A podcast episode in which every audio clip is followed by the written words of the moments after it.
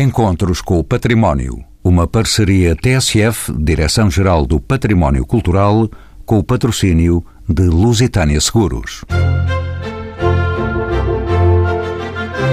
Celebra-se todos os anos a 18 de abril. É o Dia Internacional dos Monumentos e Sítios, que tem como objetivo promover o reconhecimento dos monumentos e sítios históricos e valorizar o património, ao mesmo tempo que tenta alertar para a necessidade da sua conservação e proteção. A data foi instituída a 18 de abril de 1982 pelo ICOMOS, o Conselho Internacional de Monumentos e Sítios, uma associação de profissionais da conservação do património. Foi aprovada pela Unesco em 1983. No Ano Europeu do Património Cultural, o tema proposto para este dia toma uma dinâmica maior sobre o futuro ao considerar o património de geração para geração. Para além da abertura gratuita de muitos dos museus, monumentos e palácios, à semelhança dos anos anteriores, juntam-se caminhadas, exposições, visitas guiadas e atividades lúdicas, permitindo assim que este dia seja festejado por todos. São convidados deste programa Miguel Castro Neto, subdiretor da Universidade Nova de Lisboa, onde é presidente do Conselho Pedagógico e coordenador da pós-graduação em Smart Cities, foi secretário de Estado do Ordenamento do Território e da Conservação da Natureza e é atualmente presidente do Conselho Nacional de Engenharia Agronómica da Ordem dos Engenheiros. Soraya Genan é arquiteta e doutorada em Engenharia pela Universidade da Louvaina, é presidente do Conselho de Administração do ICOMOS Portugal. Gonçalo Amaro é mestre e doutor em Arqueologia pela Universidade Autónoma de Madrid, com pós-doutoramento em Estudos do Património e Cultura Material pela Pontifícia Universidade Católica do Chile e Paula Silva, é arquiteta e diretora-geral do Património Cultural, a quem pergunto pelo objetivo do Dia Internacional dos Monumentos e Sítios. É uma forma, naturalmente, de chamar a atenção para o património, neste caso para o património edificado, para os monumentos e sítios.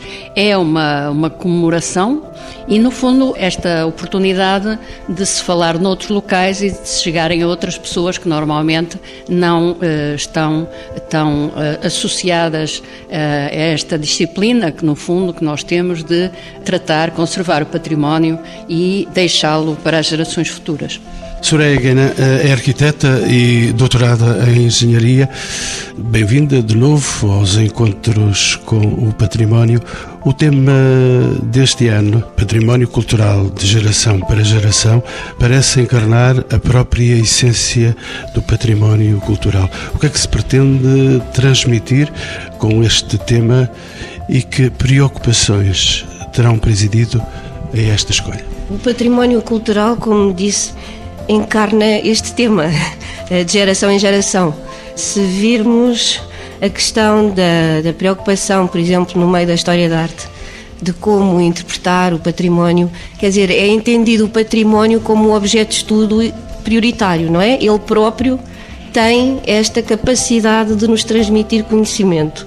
Portanto, o objeto é, de facto, a peça prioritária. Portanto, aí temos que pensar nesta questão essencial que é esta capacidade de encarnar este, este, tema de geração em geração. Portanto, o homem não tem que fazer nada, ele próprio vai nos transmitir esses conhecimentos. É interessante o tema, tem muito, é particularmente interessante que este ano foi, está a ser liderado pelo grupo de jovens do ICOMOS, portanto, é um jovens profissionais do ICOMOS, que é uma figura que apareceu muito recentemente na sequência de uma reunião com uma comissão que houve em 2016. Portanto, é um grupo que atualmente conta com 42 jovens abaixo dos 35 anos que se integraram no grupo de jovens profissionais que já existe desde 2000 para precisamente atuarem, promoverem e participarem nas reflexões e nos debates de património cultural, preocupados com as demolições que têm ocorrido, com a situação atual da guerra, portanto, as populações que estão a ser afetadas por estas demolições. Portanto, são jovens preocupados com uma sociedade sustentável. E então eles próprios é que estão a liderar este tema e, portanto, isso é muito interessante este ano. Gonçalo Amaro é mestre e doutor em Arqueologia pela Universidade Autónoma de Madrid.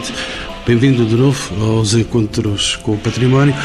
Uma das linhas de força do tema deste ano consiste na transmissão de conhecimentos para as gerações mais novas. Estávamos a acabar de dizer isso mesmo. De que forma podemos cativar os mais jovens para usufruírem e estarem mais receptivos ao património e à cultura? Não será tarefa fácil. Sim, não será certamente tarefa fácil.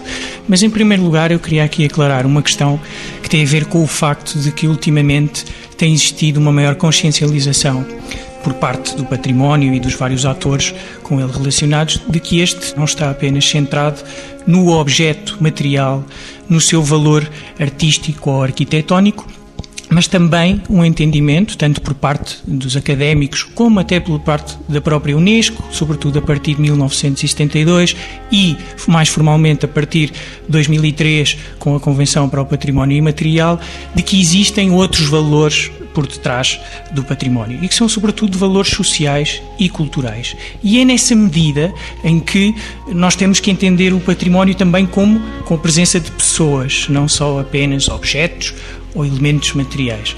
E é através disso, tendo essa ideia, que nós podemos chegar lá. Há um exemplo muito interessante que é o exemplo dos templos de Ise, no Japão, que são templos, certamente a maior parte dos ouvintes já ouviram falar, que são templos que são destruídos cada 20 anos e voltados a construir, num processo que enquadra toda a comunidade.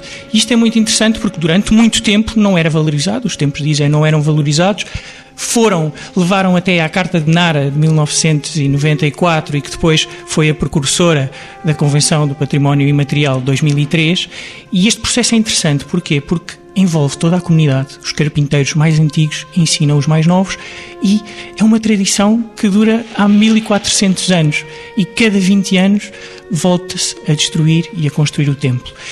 Este é um exemplo, mas é um, um, processo que pode levar a que eh, se integre o património desta forma, isto é, os mais velhos, os que têm o saber, os conhecimentos. Volto a frisar, o património não é só objetos, é também tradições e saber que é passado de geração em geração.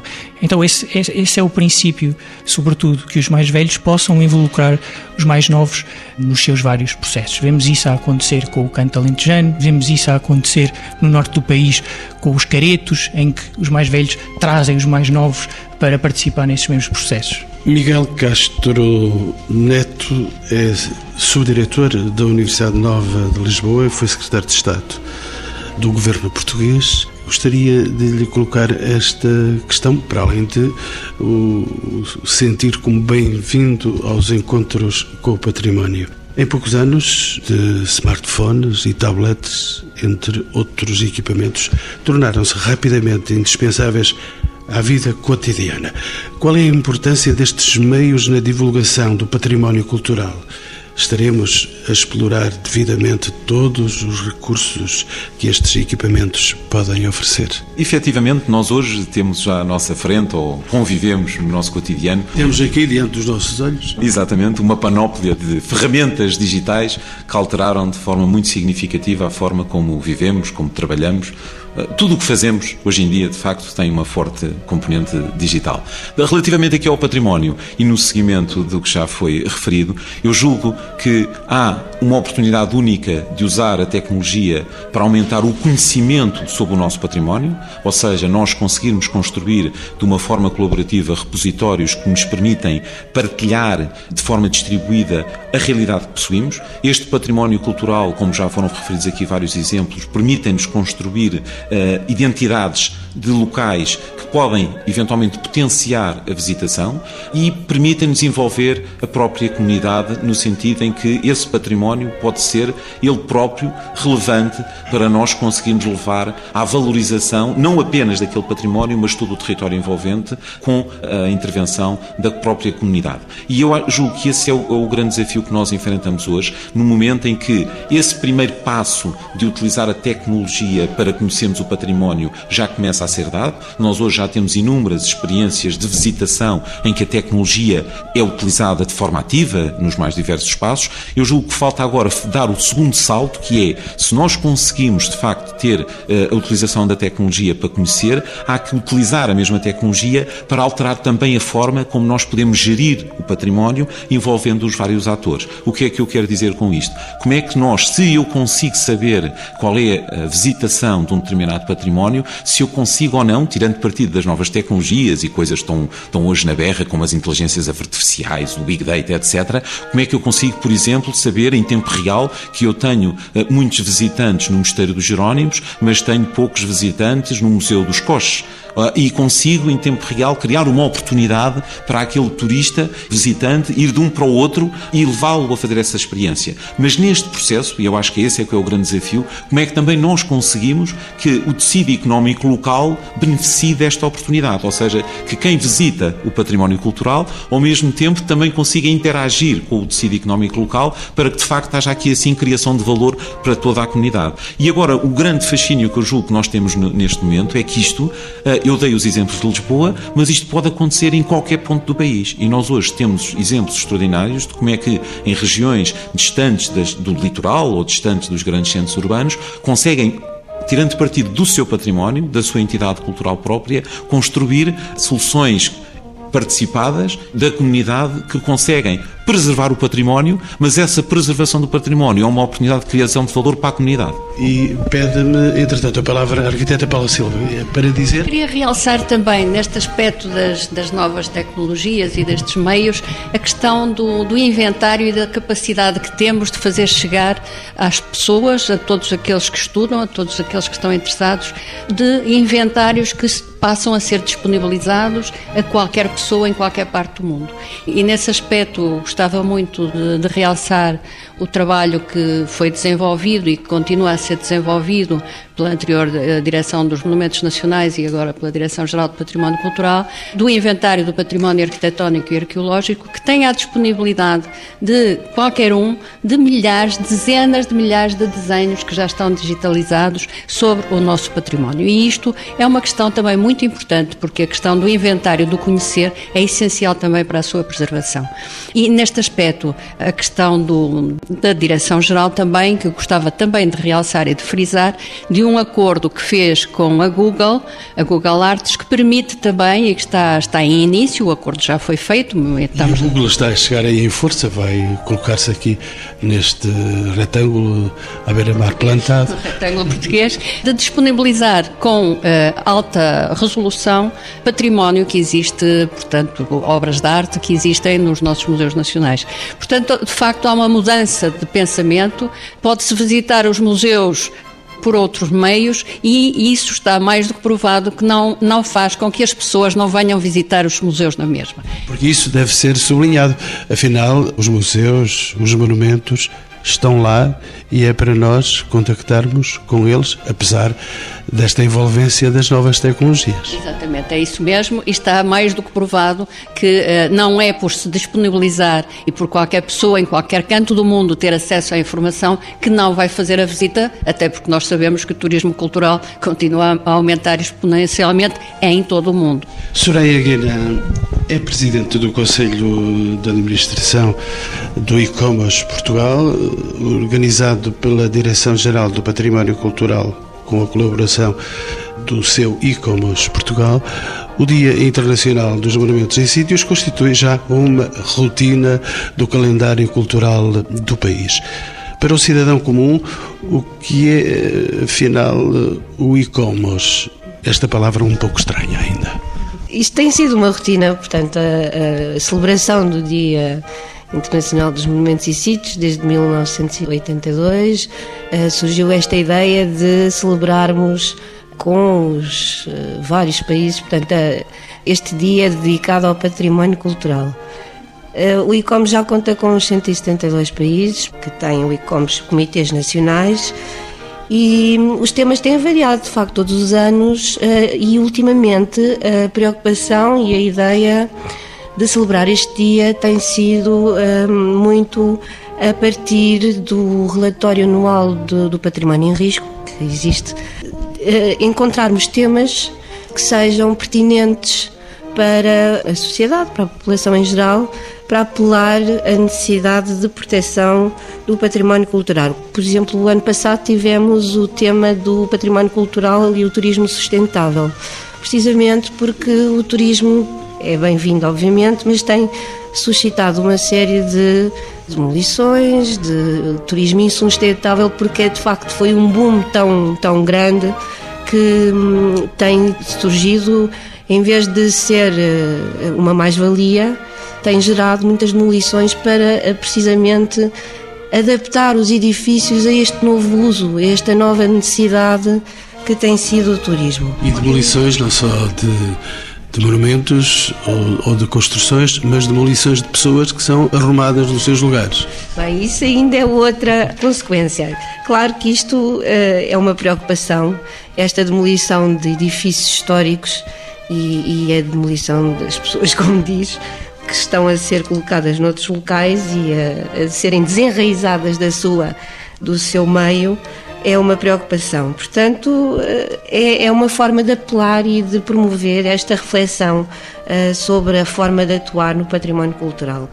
A outra questão que me colocou sobre o que é que o cidadão comum pensa do ICOMOS uh, não, não é um nome que esteja muito conhecido, obviamente. Não é um nome muito publicitário. Não, não é. Quando, bem, eu como dou aulas, às vezes eh, percebo percebo-me que quando digo falo no nome do ICOMOS aos alunos ninguém conhece, não conhecem. Claro que quando digo que o ICOMOS é um órgão consultivo da Unesco nas questões do património mundial, a Unesco sim, já é um nome que é conhecido por todos e portanto aí já começam a perceber a importância do ICOMOS. E também há outra, outro cidadão que pensa que o ICOMOS, que é aquela quantidade de especialistas que só querem conservar, conservar e uh, a preocupação é conservar, conservar a todo o custo. Portanto, as pessoas da área, de facto, do património, sabem o que é o ICOMOS e a nossa atuação e obviamente que não temos essa perspectiva de que é conservar, conservar. temos que conservar o que tem que ser conservado, obviamente, o que tem valor cultural.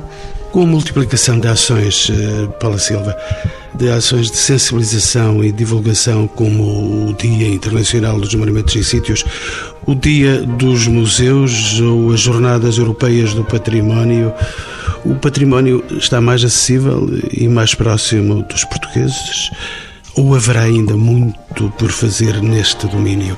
Não será uma pergunta retórica esta. O trabalho sobre património e sobre, uh, neste caso, estamos a falar do Dia Internacional dos Monumentos e Sítios, que é na próxima quarta-feira, mas eh, este trabalho em património, e como também já referiram aqui nesta nossa conversa, a questão do património imaterial, a questão do património é uma questão evolutiva, é um pouco o que a sociedade, no momento e atualmente, entende que deve preservar para as gerações futuras, portanto, é sempre uma construção, construção essa que depende da própria sociedade, ou seja, a direção Geral do Património Cultural, que é a entidade que, juntamente com as direções regionais da cultura e com outras instituições eh, que tratam do património, é a instituição que, que deve zelar a nível nacional pelo património, deve refletir as preocupações que a sociedade, neste momento, tem sobre esse mesmo património. Miguel uh, Castro Neto, uh, poderemos dizer também Será que a globalização e a generalização das tecnologias de comunicação de que já falamos podem de alguma forma vir a uniformizar e a empobrecer as culturas locais? Quais são, nesta área, os benefícios e as ameaças destas tecnologias? Eu, eh, na minha opinião, é precisamente o oposto. Eu destacava eh, uma intervenção que a arquiteta Paula Silva fez sobre as iniciativas que têm vindo de construir repositórios de conhecimento partilhados. Nós hoje assistimos, à escala global, a um movimento generalizado em torno de políticas de dados abertos. O que é que pretendem estas políticas de dados abertos? Pretendem colocar ao serviço da sociedade os dados que muitas vezes estão, e perdoem uma expressão, enterrados em entidades, em organismos que os preservam esses dados, cumprem a sua missão no sentido da preservação, mas que, com políticas de dados abertos, como foi aqui referido, podem esses dados ser potenciadores de valorização e de conhecimento e de construção de novas soluções. Porque este, o valor desta informação cresce exponencialmente com a sua partilha. E porquê é que eu respondo assim à questão que colocou? porque de facto é verdade que há um fenómeno de globalização e há uma uniformização muito grande de soluções e de, de, respostas a diversos problemas. Mas, se nós tivermos, por um lado, estas políticas de dados abertos que partilham o conhecimento da identidade de cada território e do seu património, e se juntarmos aqui assim algo que Portugal, nós somos francamente ricos, que é a criatividade, nós podemos construir novas respostas, novas oportunidades de valorizarmos e também preservarmos o património, porque o damos a conhecer e promovemos a sua visitação e assim asseguramos efetivamente a sua transmissão para as gerações futuras. E eu dava só um exemplo, que é um exemplo, apesar de não ser nacional, é um exemplo que eu gosto particularmente, que foi uh, uma startup inglesa de uns jovens que usaram dados abertos e os dados abertos foi uma coisa muito simples. Usaram os dados abertos da cidade de Londres e começaram por usar os dados abertos dos parques e das árvores da cidade. E o que eles fizeram foi uma aplicação em que a pessoa, para escolher o melhor caminho para ir dentro de dois pontos, em vez de ser a distância, ou o tempo, ou o custo de deslocação, o, o caminho ideal é aquele que utiliza as ruas que têm mais espaços verdes e mais árvores. Mas o curioso é que esta foi a primeira ideia. A seguir, a aplicação evoluiu e a seguir eles tinham a aplicação a dizer o caminho ideal se eu quero conhecer património, ou o caminho ideal se eu quero conhecer lojas históricas da cidade. E isto porque a cidade libertou os dados sobre estas dimensões da vida da cidade. E se nós tivermos políticas de dados abertos em que nós sabemos onde é que está o património, o que é que existe e o que é que descreve este património? Podemos, de facto, ter empreendedores, startups, a criarem novas aplicações que vão, numa, numa lógica de, de co-criação, encontrar aqui soluções que nós muitas vezes não antecipamos. E, portanto, é verdade que nós temos a globalização, mas, por outro lado, a tecnologia abre-nos aqui, assim, um mar de oportunidades única que nós devíamos aproveitar. Arquiteta Paula Silva, inevitável a pergunta à Diretora-Geral do Património Cultural. Quantas atividades estão previstas? quantas entidades estão envolvidas e que tipos de iniciativas irão decorrer neste dia 18 de abril. Nós este ano temos em simultâneo a comemoração do Ano Europeu do Património e, portanto, temos em simultâneo um conjunto enorme de atividades que se vão desenvolver ao longo do ano, que vão envolver uh, umas dezenas largas de milhares de pessoas que vão participar em atividades. Temos um site aberto onde qualquer entidade se pode inscrever para divulgar a sua atividade e, portanto, está é um ano extremamente dinâmico nesta matéria de, de, de atividades culturais e ligadas ao património e que queremos, naturalmente, que seja um ano dinâmico e que os próximos continuem a ser dinâmicos também, não seja só por ser o ano europeu do património. Mas gostava de dizer que para a próxima quarta-feira já temos inscritas no, neste portal que nós fazemos, aberto a toda a sociedade, mais de 60 atividades que são destinadas a todas as idades, desde os mais pequeninos aos mais velhos e que uh, passam desde exposições até conferências ou aquele conjunto de visitas guiadas, visitas a sítios que normalmente não estão abertos ao público e que podem passar a estar abertos e, uh, portanto, é, é, um conjunto de atividades que uh, eu sugiro que as pessoas consultem o site e que, através do site, que tem um mapa, rapidamente percebem na, na zona onde estiverem, onde pretendem estar na próxima quarta-feira, as atividades a que podem aceder. E no meio de tantas atividades, quase tinha perdido o Gonçalo Amaro. Com este tema, o e-commerce internacional pretende também chamar a atenção para a utilização criativa das redes sociais na divulgação do património. Estaremos a fazer progressos nesse sentido? Podem realmente as redes sociais constituir um fator de agregação dos mais jovens? De que modo? Eu não lhe sei propriamente responder a essa pergunta. Não sou um especialista mas é um em, jovem. em redes sociais, mas sou um jovem, sim. O que eu lhe posso dizer é que, e temos estado a falar sobre monumentos, eu não vou responder a essa pergunta porque eu não me sinto capacitado para ela e nem represento propriamente os jovens. Eu, se calhar, sou um jovem atípico, gosto mais até de utilizar pouco as redes sociais. E, sobretudo, gosta de passar os mares, tanto quanto sei. Gosto de passar os mares, sim, já sabe que eu estive na América do Sul e tudo isso, bastante tempo. Eh, no entanto, já que falamos aqui de monumentos, eu gostaria de destacar, sobretudo, e vou citar até dois autores indiretamente, Paul Ricoeur e Tim Ingold, que os monumentos são importantes para nós. Eh, eu ligo sempre a esta componente humana. Eu até escrevi um livro em 2015 que se chama Pessoas, Objetos e Sentimentos, ensaios. É bem oportuno Sim. que diga isso, porque hum, a gente nova tem outros voos que outros não tiveram. Tem outros voos, sim, nomeadamente este de Tim Ingold, que é um antropólogo que hoje em dia se segue muito nas áreas das ciências sociais e do património cultural. Porquê é que os monumentos têm essa relevância? Porque os monumentos, no geral, estão sempre implantados em sítios nos quais se cria um destaque na paisagem. Isso é já um aspecto que faz com que eles sejam vistos.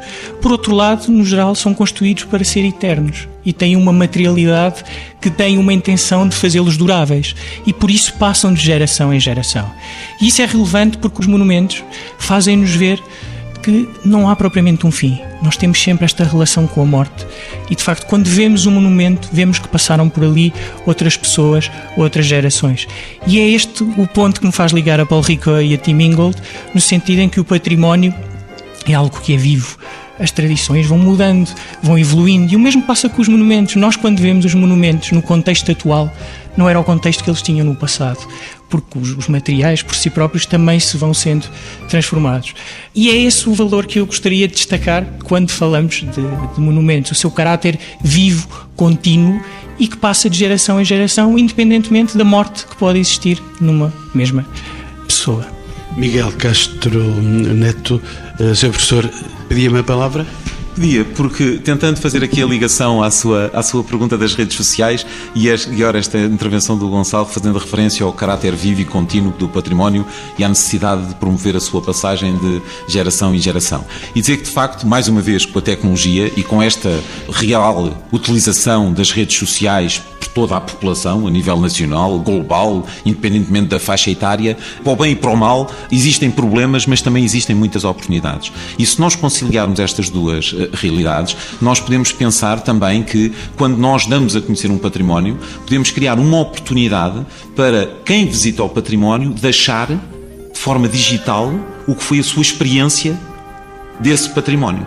E, portanto, nós podemos pensar também como é que é possível que quem visita um determinado património, usando das ferramentas das redes sociais, deixe o seu comentário, a partilhar a sua experiência, deixe uma fotografia, deixe um vídeo e hoje em dia esses instrumentos são efetivamente vitais para nós conseguirmos também comunicar e conseguir levar mais longe a, a questão da, da, da, preservação e da valorização do património. Soraya Gena, uh, deixe-me olhar estas questões também por uma outra vertente, a partilha do conhecimento entre gerações é também uma das tónicas deste tema.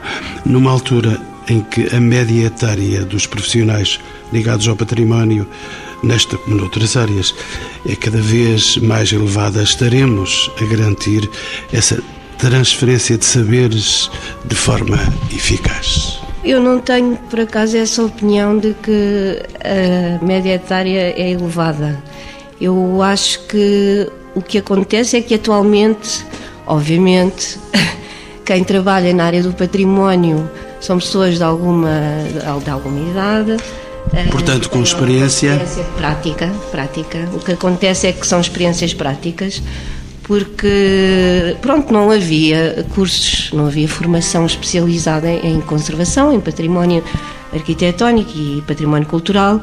Portanto, são experiências práticas. O que é certo é que, por exemplo, quando eu fui fazer o meu mestrado em conservação, 1992, em Portugal não havia ainda mestrado, portanto eu fui para a Bélgica para poder formar-me nesta área. Foi para a Universidade de Louvaina? Louvaina, no Centro Lemer, portanto eu ainda tive a sorte de poder ter como professor o professor Lemer, portanto um dos criadores da Carta de Veneza e François Chouet, como professora também, pronto, pessoas que de facto que nos dizem muito sobre a conservação do património, mas em Portugal depois apareceu também a Universidade de Évora, que formou muitos, muitos técnicos que até são pessoas aqui da casa, não é? Temos aqui na, na DGPCA muita gente formada em Évora. Pronto, começou a surgir mestrados, pós-graduações, doutoramentos e hoje em dia temos, de facto, muita, muita oferta, não muita, não tudo o que era desejável, mas já temos bastante.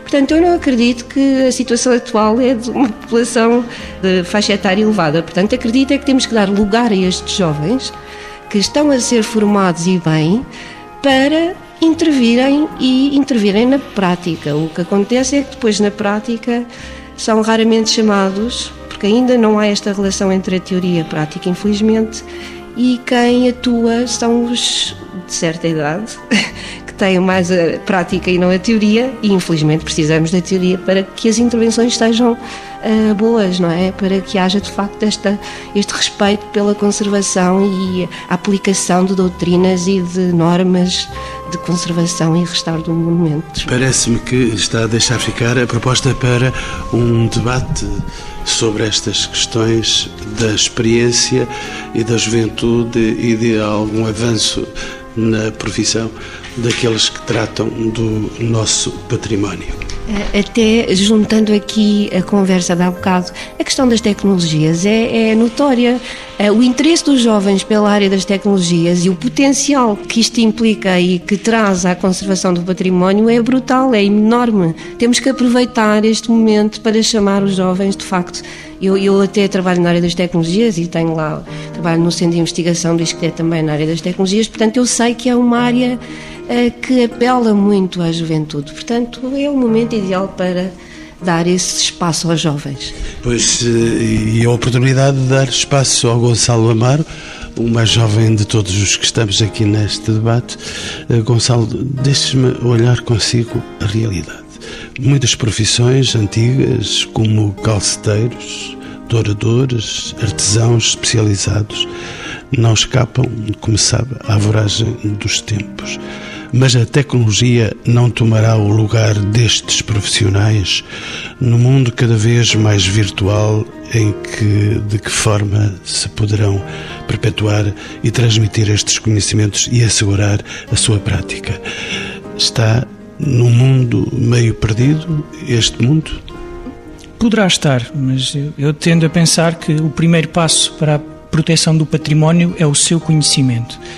E, no geral, nós vemos hoje em dia que aqueles objetos ou aquelas tradições que acabam por se manter uh, são aquelas nas quais um número circunstancial de pessoas acaba por valorizar. E por isso é importante criar condições para que se valorize esse património, para que se valorizem essas profissões. Eh, é certo que elas provavelmente, eh, no caso de calceteira, eu acho que é difícil que desapareçam, porque Portugal, nomeadamente no Sul e sobretudo em Lisboa, existe muito esse elemento e vai continuar a existir. Provavelmente com outras técnicas, mas o património também é assim, não, as tradições não são sempre iguais, vão evoluindo. As outras provavelmente podem desaparecer, mas a forma é criar condições para que, que fiquem documentadas e se, e se preservem. Volto a frisar, o primeiro passo é o conhecimento e a valorização das pessoas. Miguel Castro Neto ia caminhar eh, comigo para o final deste programa, como sabe, e como ninguém, os métodos de comunicação eh, não pararam de evoluir eh, desde o princípio da humanidade. Na era dita da informação, que novos utensílios poderemos encontrar para comunicar património e que públicos pretendemos nós alcançar? Estamos no momento de o dizer. Bom, nós efetivamente hoje constatamos, eh, até como já foi aqui referido pela Senhora Diretora-Geral de Património e Cultura, que é possível visitar remotamente eh, património, não é? E, portanto, isso, a tecnologia permite-nos fazer isso. Mas o que nós estamos eh, efetivamente a assistir é que há uma oportunidade única de usar esta tecnologia para, no local que nós visitamos, ter uma experiência completamente diferente. Eu, para mim, se tivesse que identificar a tecnologia que eventualmente tem um maior potencial de ser utilizado, eu, é, para mim é uma tecnologia chamada a realidade aumentada, que é eu poder estar a visitar um património e coloco, neste momento tenho que usar uns óculos para o fazer, mas com esses óculos eu consigo sobrepor informação digital em cima do mundo físico. E, portanto, eu posso estar a olhar para o Templo de Diana em Évora e ver o Templo de Diana como ele era em cima do que ele é hoje.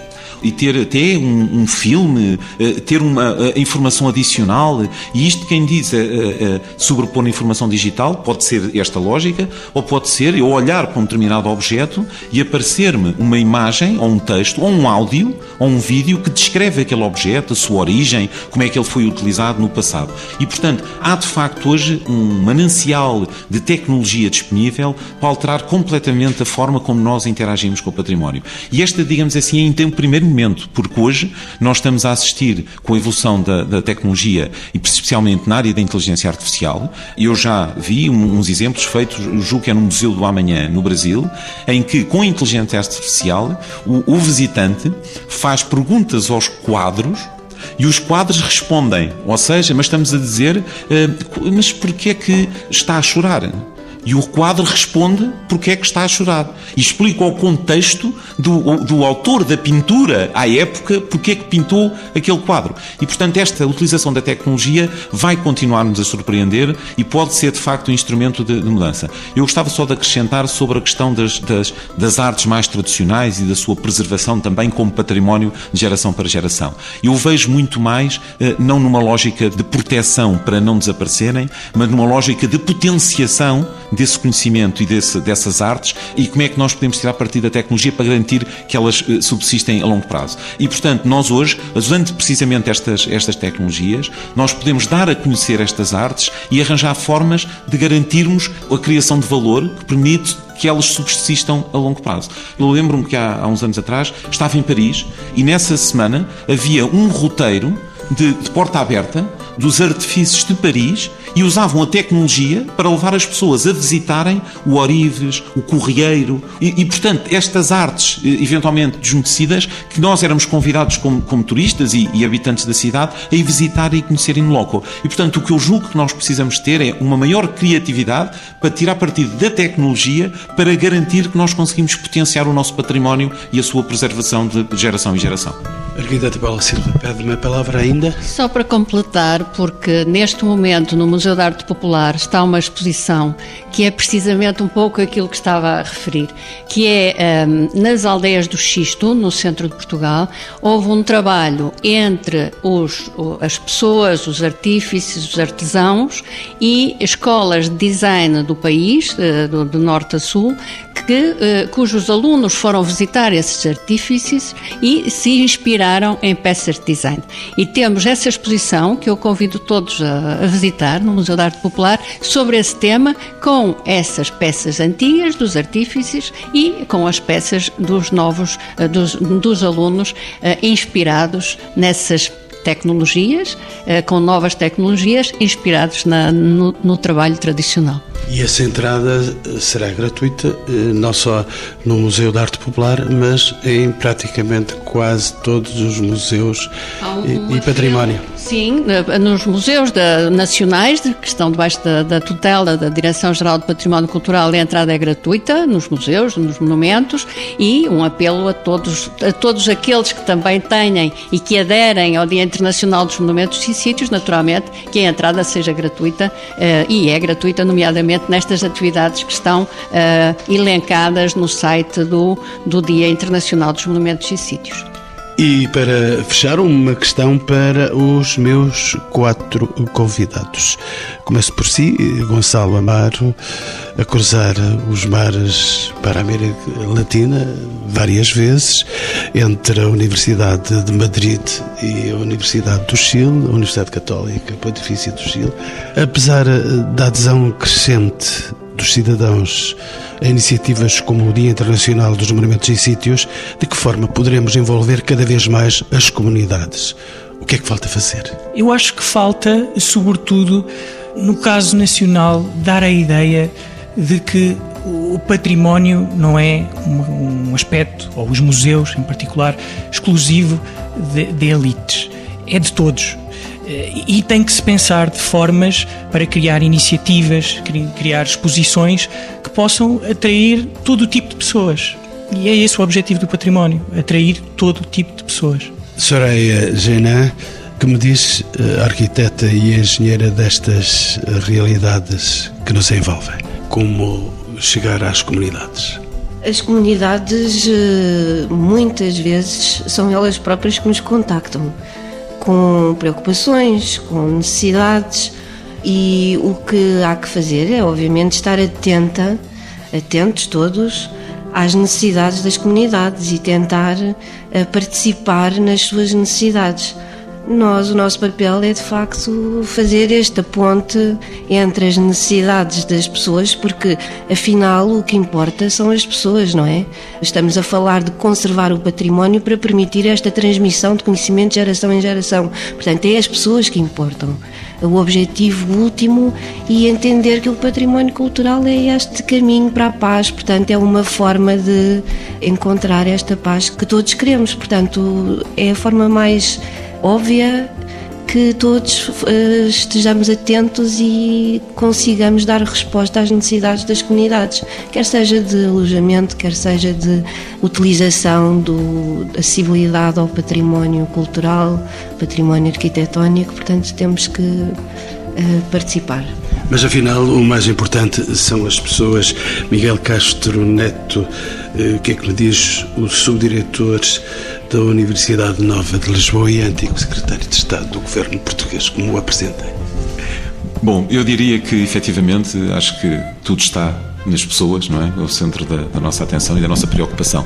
Mas eu diria que, agora afastando da tecnologia, mas usando a tecnologia, eu julgo que nós temos aqui, de facto, a, a oportunidade e a necessidade de dar a conhecer o nosso património. Mas para mim, o grande desafio é um desafio até, eventualmente, de, do, do preconceito existente sobre a distância física no nosso país. Uh, Portugal tem um património riquíssimo, mas para além de riquíssimo, é de uma diversidade absolutamente extraordinária. E o que acontece na realidade é que nós próprios, uh, portugueses, não conhecemos o país que temos, não conhecemos muitas vezes o património que poderíamos usufruir, e isso decorre desta ideia generalizada da distância em Portugal. Nós achamos que existe um interior muito longe Existem problemas decorrentes de, da interioridade e da coesão territorial, mas nós estamos muito próximos de qualquer ponto do país. E para mim o grande desafio e o, o apelo que eu fazia era vamos aproveitar este dia para olhar para o país que temos, para o património que temos e todos nós, nem que seja apenas um, escolher um local para ir visitar brevemente. E por fim, as palavras da Diretora-Geral do Património Cultural. Eu diria para finalizar que todos nós, que todos os que nos estiverem a ouvir neste momento, se apropriem apropriem do património, do património que têm à sua volta e que adotem, adotem um monumento e que uh, ajudem a tomar conta dele, porque de facto temos que ser todos nós, tem que ser a sociedade que tem que ter a consciência que o património tem que ser preservado e para ser preservado tem que ser uma ação coletiva e não pode ser uma ação individual ou de um organismo do Estado. Tem que ser uma consciência coletiva. Existe muito a ideia de que sim, que o património é muito importante, mas é é preciso e temos todos de passar das palavras aos atos e vamos todos, todos, todos adotar um monumento. E vamos dizer que o património é no mínimo tão importante como as pessoas.